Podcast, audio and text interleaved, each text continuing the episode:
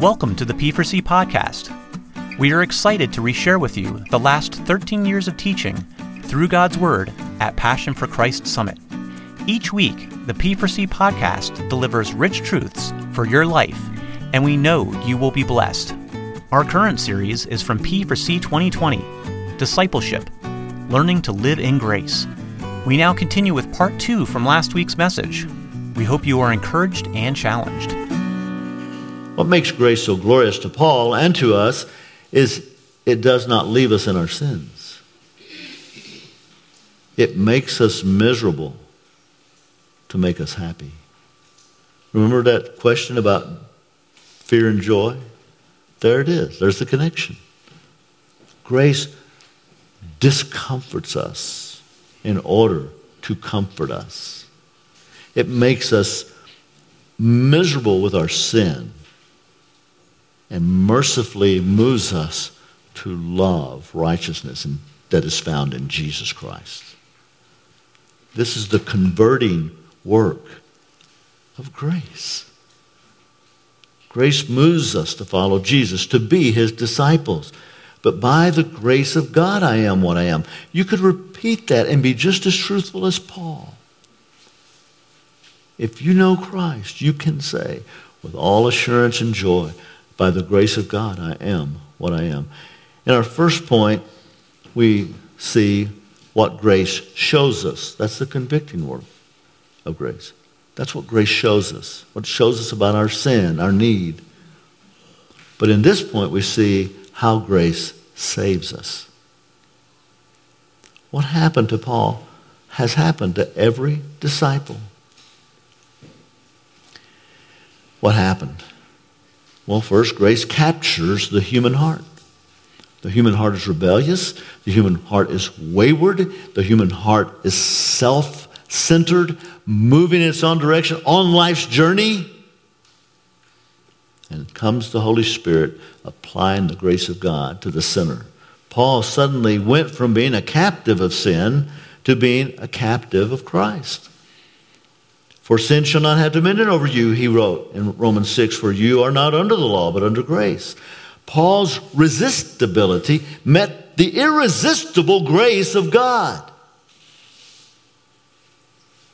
There's a man who was pushing, kicking against the goads of conviction, like a cow in a in a, a, a area trying to be herded into a stall, and the Spirit of God was taking the testimonies of people like Stephen and other Christians, maybe even those he was dragging to prison and to death, and goading him. And he was resisting, he was kicking. but that, that resistibility met the irresistible grace of God in Jesus Christ. Grace captures the human heart. You are those who, have been captured by God's grace. But that's not all. Grace captivates the human heart. It's not just a matter of now being an unwilling captive.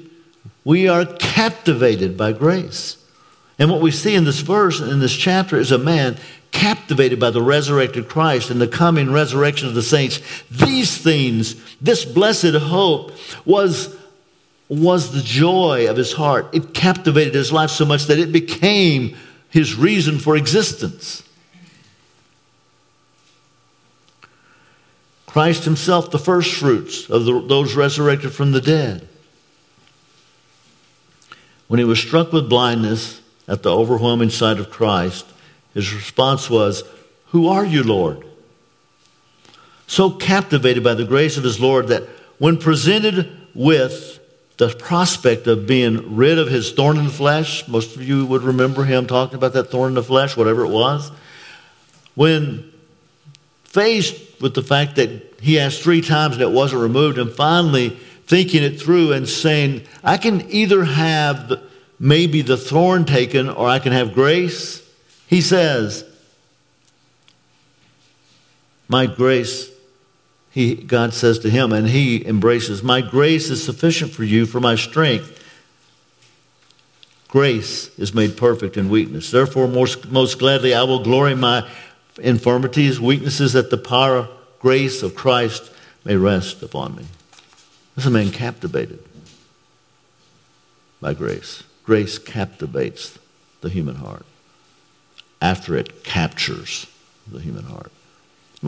Really, a disciple is one captivated by grace, amazed. That's why we sing Amazing Grace. We don't sing Amazing Grace because it's a cool old hymn. It's become kind of a folk hymn, you know. Everybody sings Amazing Grace, but we don't just sing it. And third, grace changes the human heart. See this work of grace? Have you seen this work of grace in your life? It is.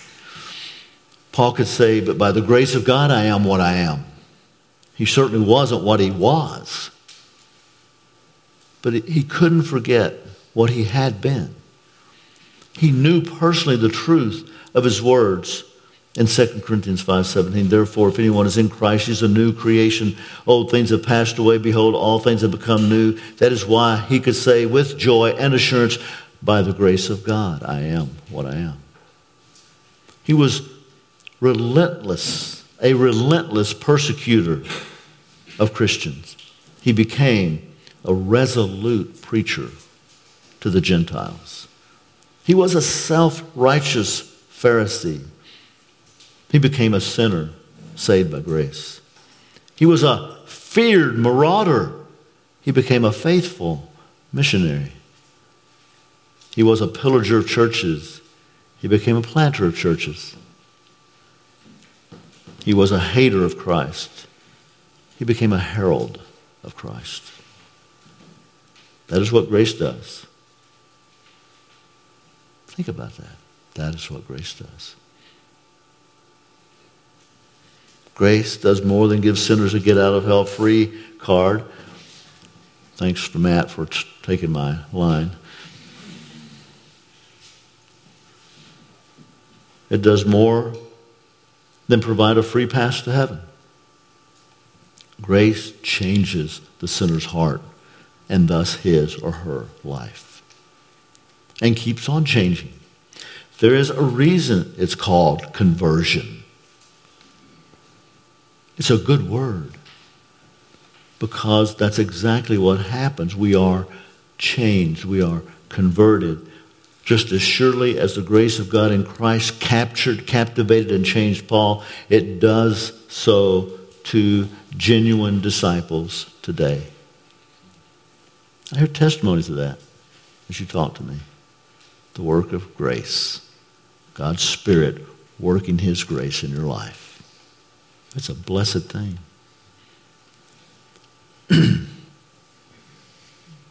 As a 21st century disciple of Christ, grace has brought you to you conviction and conversion.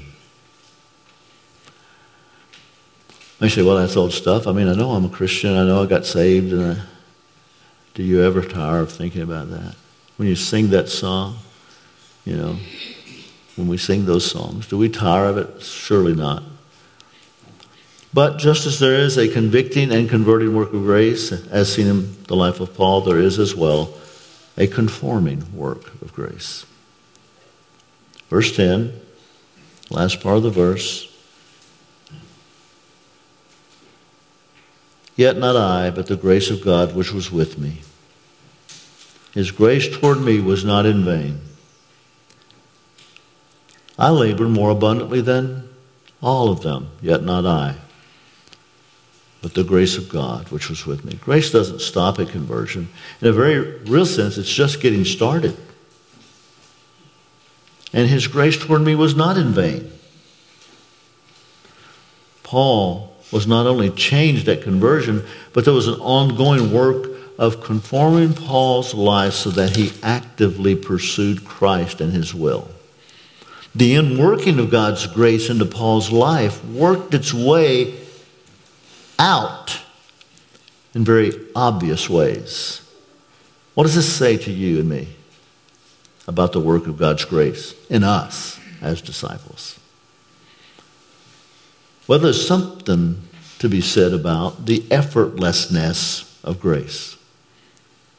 The effortlessness of grace. I introduced the subject in the passage by talking about that grace comes to the sinner without his own effort. His grace toward me was not in vain. Grace is not produced by human effort. We do not work for it for salvation or for sanctification. It was not that Paul did not put forth effort, but it was the fruit of God's work of grace, not the root. He labored, but grace produced the labor. You can sense an attitude here of dependence upon his Savior. This is why Paul could say to the Colossian Christians, As you therefore have received the Lord Jesus, so walk in him. We're saved by grace, we're sanctified by grace, we serve by grace. The effortlessness, not that it doesn't, there is an effort, but it's an effort, a work. The word here for labor, I labor more abundantly, is a word which means toil to the point of exhaustion. That certainly was true of Paul. But he said, It wasn't I. This effort was the product of God's grace. Yet not I, but the grace of God which was with me. But not only do we see the effortlessness of grace, we see the efficacy of grace. I bet you don't see that word all the time, but it's an important word.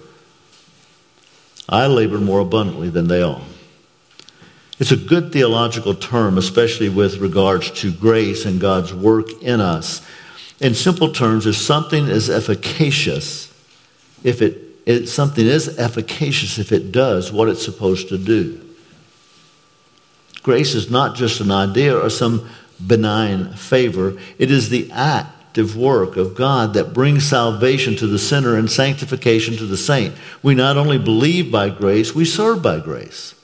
We grow in grace. God's grace in Paul's life not only brought conviction of sin and conversion to Christ, there's then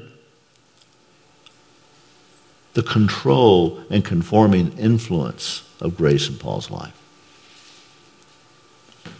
This is the efficacy of God's grace.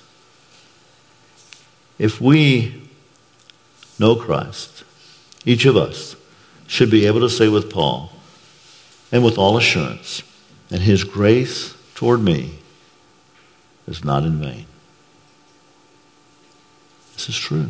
If we know Jesus, we're following him. We are disciples of Christ, followers, learners. We can say, his grace toward me is not in vain. God's grace is an intentional, is intentional, not general. God's grace is purposeful, not hopeful. And it was toward Paul and effectual. It is toward the present day disciple, you, and it is effectual. We know we are disciples because the grace of God is at work in our lives. And we know that grace. We, it's a mysterious thing, but we know that His grace toward us is not in vain. So we see the effortlessness of grace is not by our own effort, although it produces effort. The efficacy of grace, it does what it is intended to do, and then we see the effect of grace. But I labor more abundantly than they all, yet not I, but the grace of God which was with me. If therefore God's grace has efficacy, is efficacious, what is the effect? Do you get the connection? Do you see that? God's grace to Paul was not in vain, and God's grace to any disciple sitting here is not in vain. God's grace toward Paul resulted in his arduous labor for the kingdom of God, his proclamation of the gospel, and his work for the edification of, the building up of the church. Paul's life illustrates what he teaches. For by grace you are saved through faith, and that not of yourselves. It is the gift of God, not of works, lest any man should boast. Paul's experience in Romans 1:15, Romans, uh, excuse me, 1 Corinthians 15, is mirrored in his teaching in Ephesians 2, 8, and 9. Not of works, lest any man should boast. For we are his workmanship, created in Christ Jesus for the purpose of unto good works, which God prepared beforehand that we should walk in them. This is discipleship. Pure and simple. This is the life of a disciple. This is grace conforming the disciple by the power of God. This is walking and living in grace. This is what we do. This is the normal Christian life. So, grace then is the means that affords us the ability to become and to be disciples. Without grace, there is neither. People don't become Christians by some sort of intellectual osmosis, osmosis or some uh, persuasiveness of overpowering personalities. Without grace, there's no conviction, there's no conversion, there's no conform- conforming, conformity to the will of God. Grace makes disciples, grace motivates disciples, grace moves disciples. God's grace not only brings salvation to us, it also is, as Paul said to Timothy, it is also teaching us that denying ungodliness and worldly lust, we should live soberly, righteously, and godly in this present age, looking for the blessed hope and glorious appearing of our great God and Savior, Jesus Christ, who gave himself for us that we might that he might redeem us from every lawless deed and purify for himself his own special people zealous of good works. This is God's purpose in grace. He who calls you is faithful, who also will do it. I don't know about you. I need that. I need that. That leaves us to understand this grace provokes dependence. Because we know God's grace and salvation, we know how dependent we are on grace. Grace provokes dependence. Dependence requires trust. You don't sit on that chair because you think it will break. You believe it will hold you. We don't walk out these doors and walk into the world to work, to school, in a family that does not know Christ, in all these venues in which God has put us. We don't walk into these things thinking God's going to fail us because He ain't. He's not going to fail us. His grace is sufficient. Grace provokes dependence. Dependence requires trust and trust begets obedience. If you trust Him, you want to obey Him. And you do obey Him. Perfectly? No. But you do. And that leaves us as disciples utterly dependent upon God's grace. We work, we labor, and yet we realize it's a labor of grace. As Charles Spurgeon has said, the best position for a Christian is living wholly and directly on God's grace. At its simplest, this is a disciple's life. May the Lord help us all to live it by God's grace. Let's pray. Father in heaven, thank you for your grace in Christ. Thank you for showing us, refreshing our memories once more of these things. Help us to be faithful. Help us to give you the glory because indeed it is by your grace that we are what we are. We ask you in Jesus' name, amen. Thank you for joining us this week. If you have questions about P4C, visit our website at p4csummit.org or you can email us at info at p4csummit.org. We hope you can join us next week on the P4C podcast. May God bless you as you seek to passionately live for His glory each and every day.